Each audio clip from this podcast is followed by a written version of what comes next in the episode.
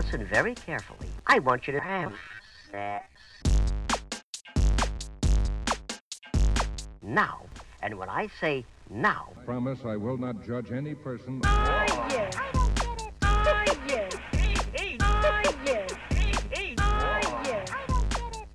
Cześć! Z tej strony Nat, czyli Twoja zaufana sekspertka, a to jest Nat i Seks. Podcast o tym, że życie jest zbyt krótkie na kiepski seks. Odcinek 72. Seks jako potrzeba. Hej, hej! Miło mi znów kościć w Twoich dziurkach usznych i mam nadzieję, że cieszysz się na to spotkanie tak samo jak ja. Dzisiejszy odcinek dotyka czegoś bardzo ważnego, o czym długo myślałam, zarówno w kontekście swojej praktyki, jak i w kontekście ogólnie życia. Dlatego, że postanowiłam przyjrzeć się seksowi jako potrzebie. I pewnie, gdy o tym mówię, myślisz sobie, no jasne, przecież to naturalne, że seks jest potrzebą, a może odzywa się jakiś inny głos, który mówi, seks nie jest potrzebą. I postanowiłam trochę rozwikłać tę sprawę, ale znając mnie, zapewne trochę też skomplikuję to zagadnienie.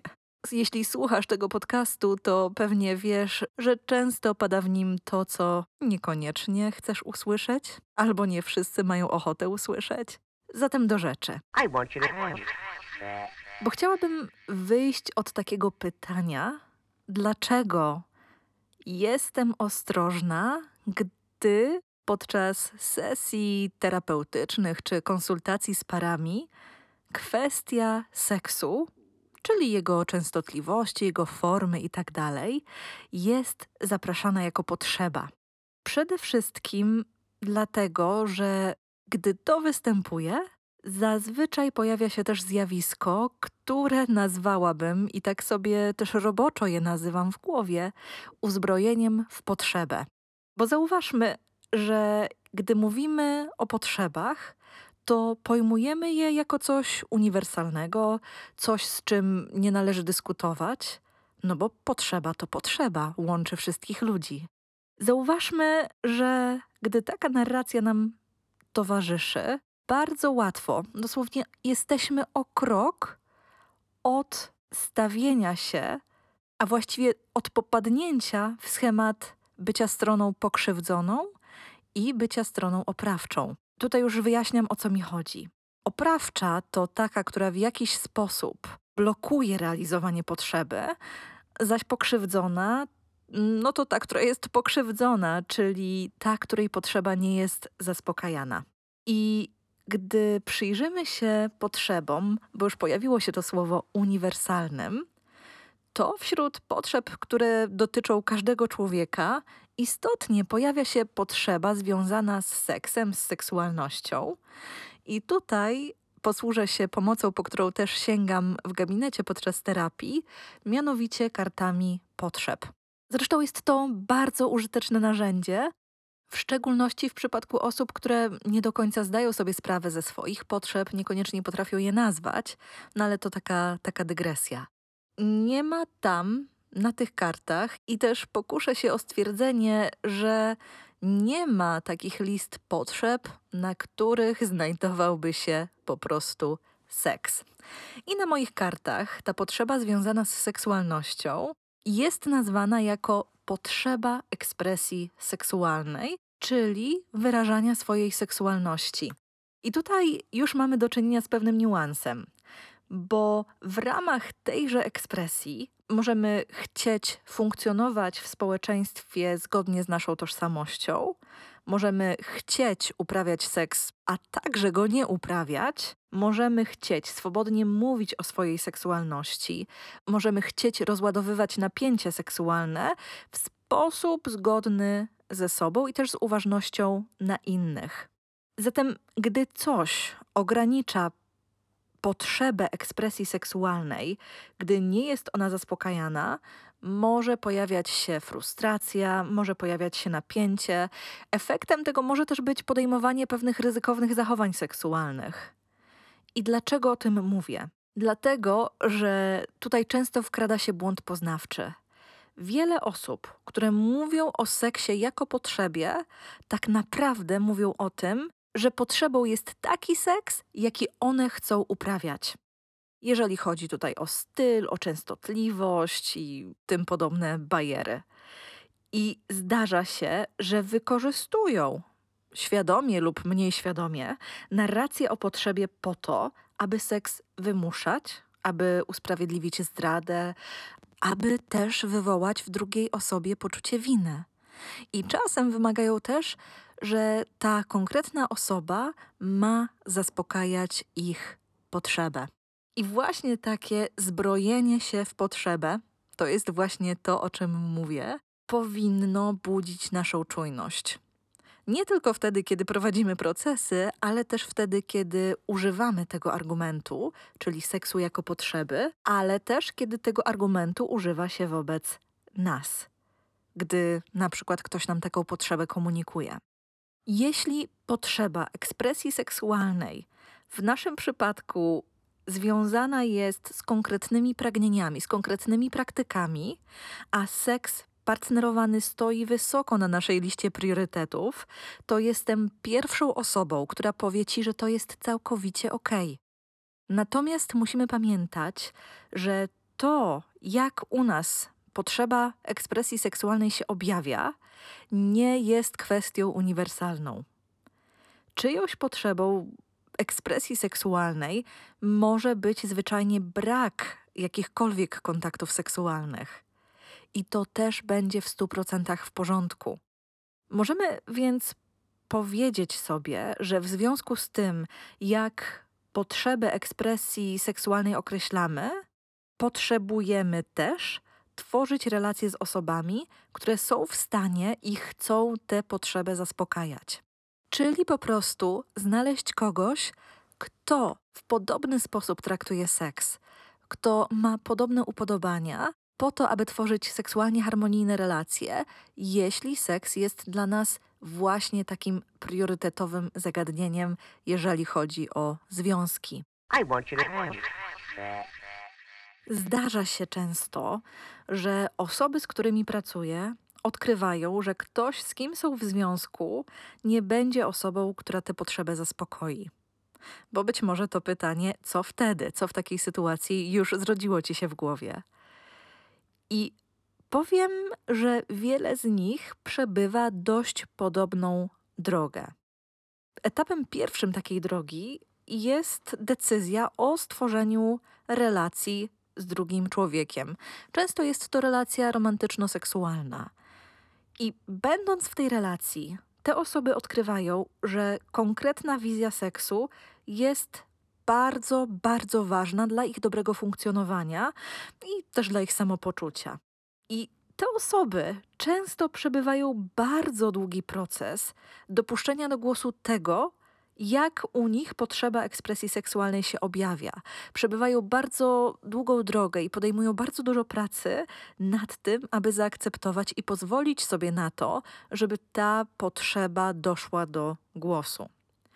No i wówczas często zdarza się, że osoba partnerska, czyli ta bliska osoba, z którą tworzą relacje, nie jest tą, która na te potrzeby może odpowiedzieć. I często to zrozumienie, ten krok, ten etap wiąże się z próbami wynajdowania różnych rozwiązań. I może to być podsyłanie bliskiej osobie jakichś źródeł, żeby sobie poczytała albo pooglądała.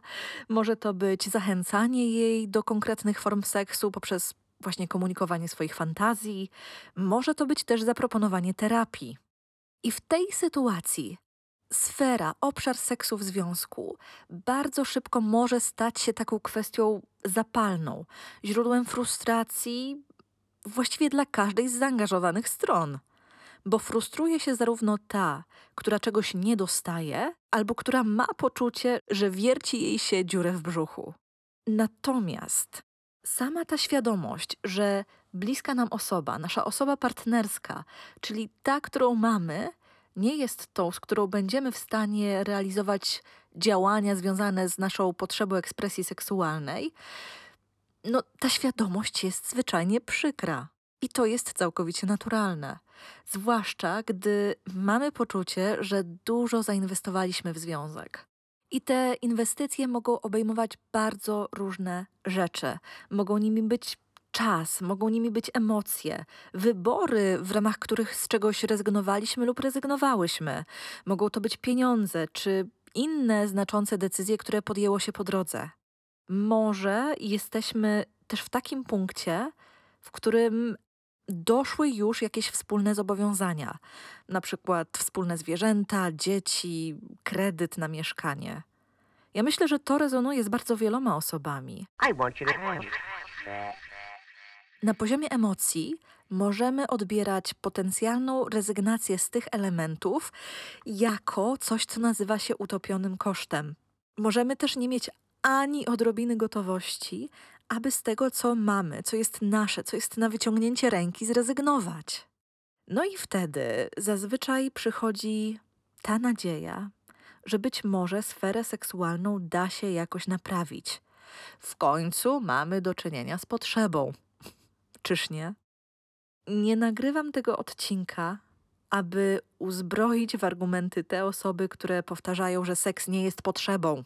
Swoją drogą, te osoby często mają taką tendencję do oskarżania tych, które seksu potrzebują, jako niedojrzałych czy no niewyżytych i takich, które nie wiedzą, co naprawdę się w życiu liczy. Jestem od tego daleka. Chodzi mi o uświadomienie, że w momencie, gdy zdamy sobie sprawę, że z naszą potrzebą ekspresji seksualnej wiążą się konkretne oczekiwania, to po naszej stronie leży komunikowanie tego potencjalnym osobom partnerskim, aby poznać, aby określić, czy będą z nami kompatybilne, czy będą do nas dopasowane. I w idealnym świecie to powinno zadziać się już na początku relacji. Natomiast oczywiście wiem, że nie jesteśmy w idealnym świecie. Jeśli już wtedy wiemy, że istotne dla nas jest to, aby w naszym seksie pojawiały się elementy BDSM, a druga osoba kompletnie tego nie czuje, to naprawdę nie będzie fair oczekiwać, że coś się w tej kwestii zmieni. Naprawdę widuję postawy, w których ktoś oczekuje, że zmieni drugą osobę. I widzisz, zmienianie dotyczy nie tylko tego, jak się druga osoba zachowuje, ale też jak może przeżywać swoją seksualność, bo pojawiają się takie nadzieje, takie zamiary, że druga osoba się zmieni, że uda nam się zmienić jej nastawienie, upodobania na przykład pokazując jej, jak to wygląda u nas, jak to wszystko działa i dlaczego może to być fascynujące. Bardzo mało zostawiamy przestrzeni drugiej osobie na to, aby powiedziała nie, że ją to nie interesuje. I to samo tyczy się osób, dla których seks nie jest priorytetem. Bo jeśli wiążą się z kimś, dla kogo seks jest ogromnie ważny i mają przy tym nadzieję, że tej osobie przejdzie, że coś się zmieni, to tutaj też mamy przepis na konflikt. Sam fakt, że konkretne praktyki przynależą do naszej potrzeby ekspresji seksualnej, nie daje nam prawa, aby wymuszać je na innych osobach.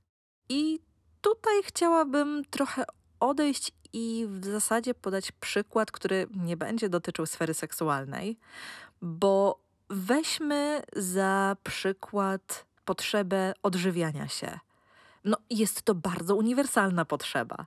Jako dorośli nie realizujemy jej w ten sposób, że namierzamy w naszym otoczeniu konkretną osobę, podbijamy do niej i oczekujemy, że nas nakarmi. Albo po prostu zabieramy jej jedzenie.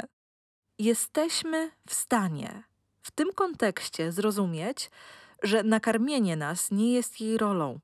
Jesteśmy w stanie zaakceptować i uszanować jej autonomię.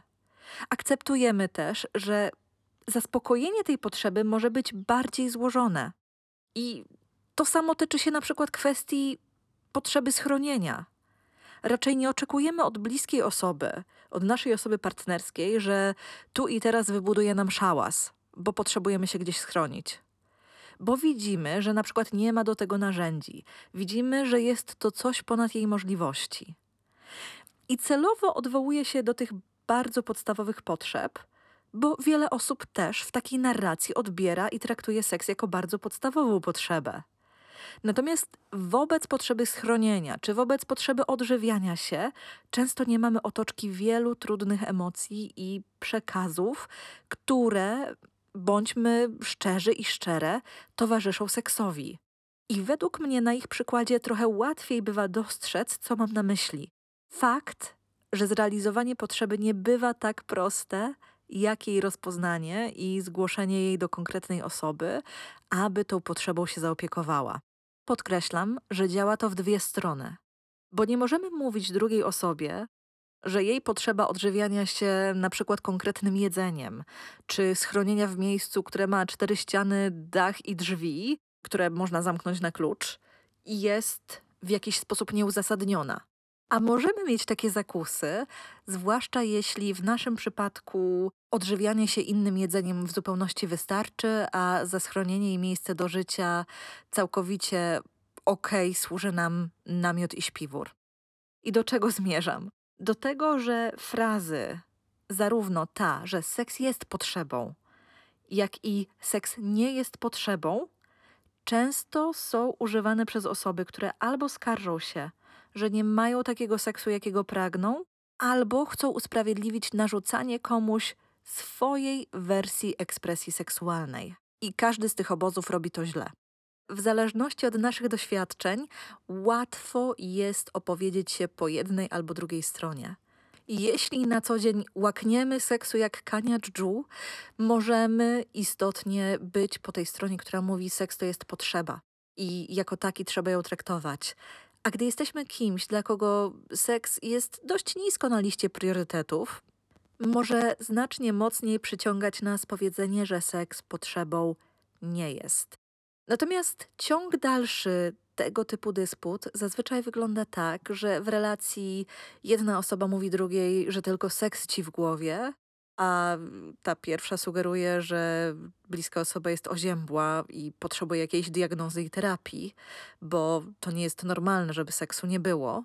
No i tutaj widać jak na dłoni, dlaczego obydwa obozy zbrojące się w potrzebę robią to źle i no, nie działają z korzyścią dla przyszłości relacji i też dla samych siebie, dla swoich tożsamości jako istot, które są seksualne w określony sposób.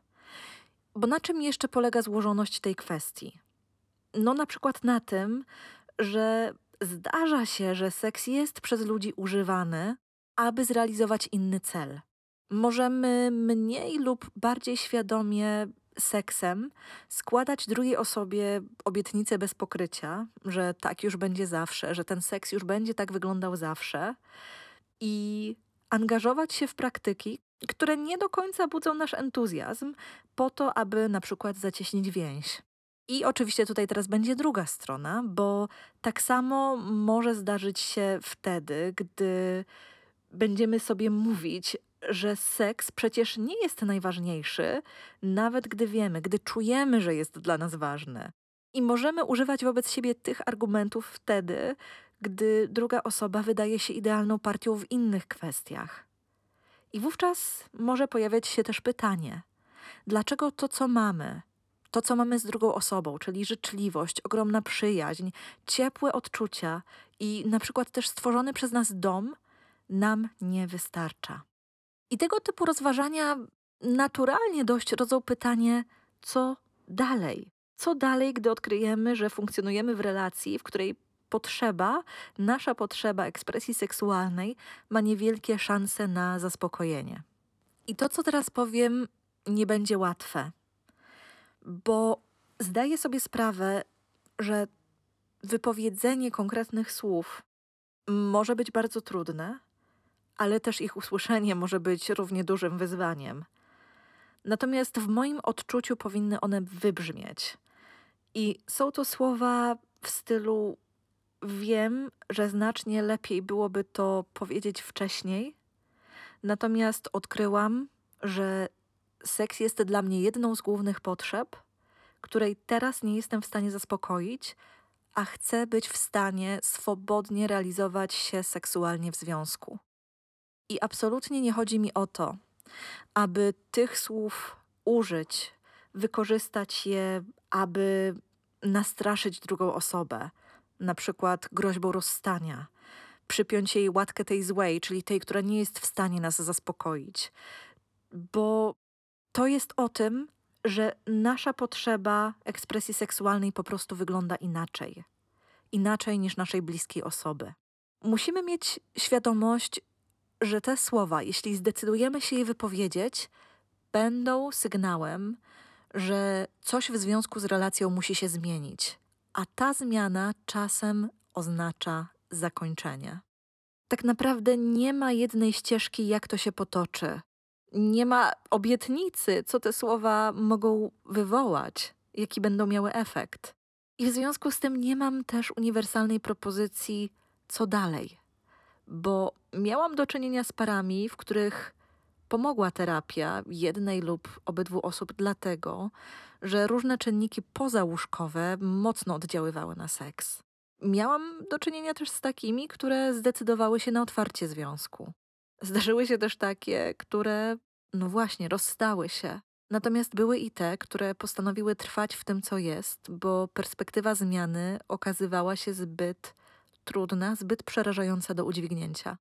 I dlaczego mamy tu do czynienia z sytuacją jedna terapeutka, tyle rezultatów?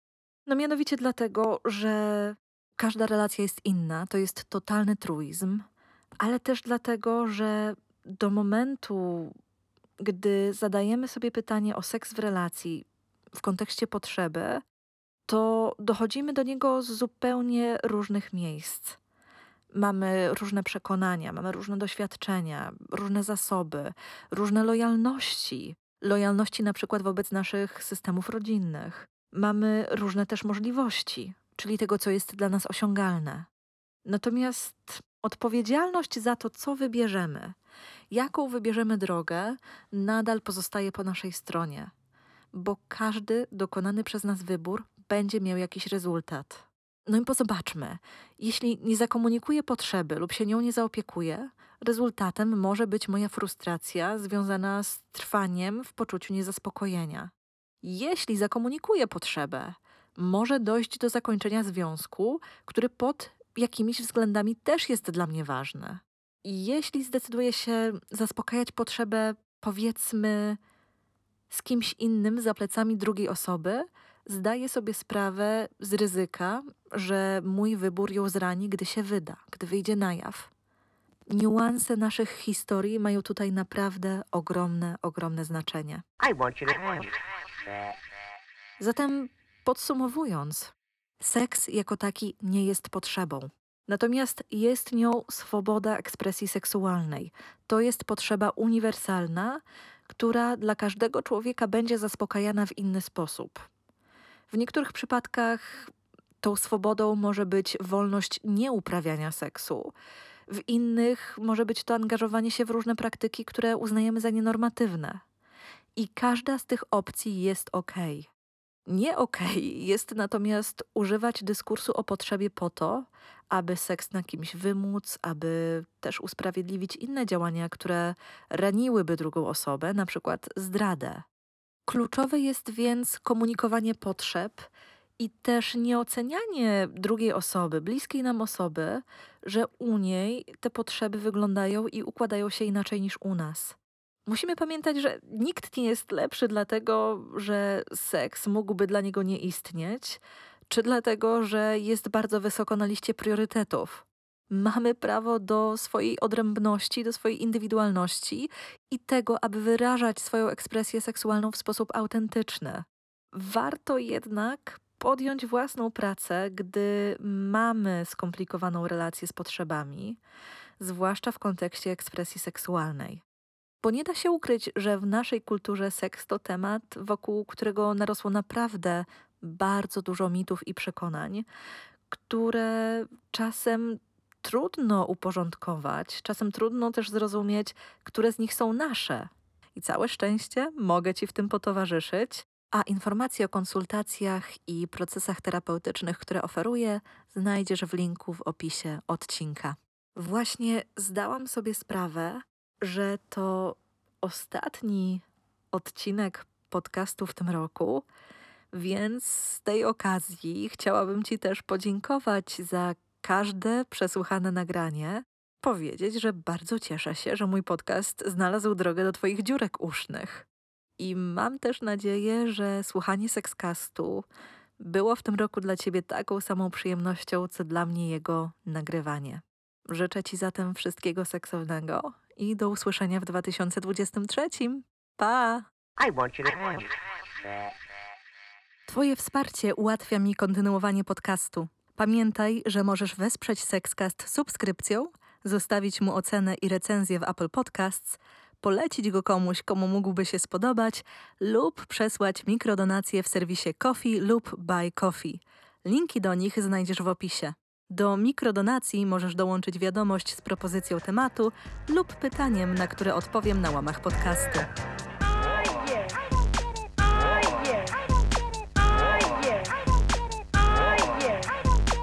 So it's very important and very fun also to. Now,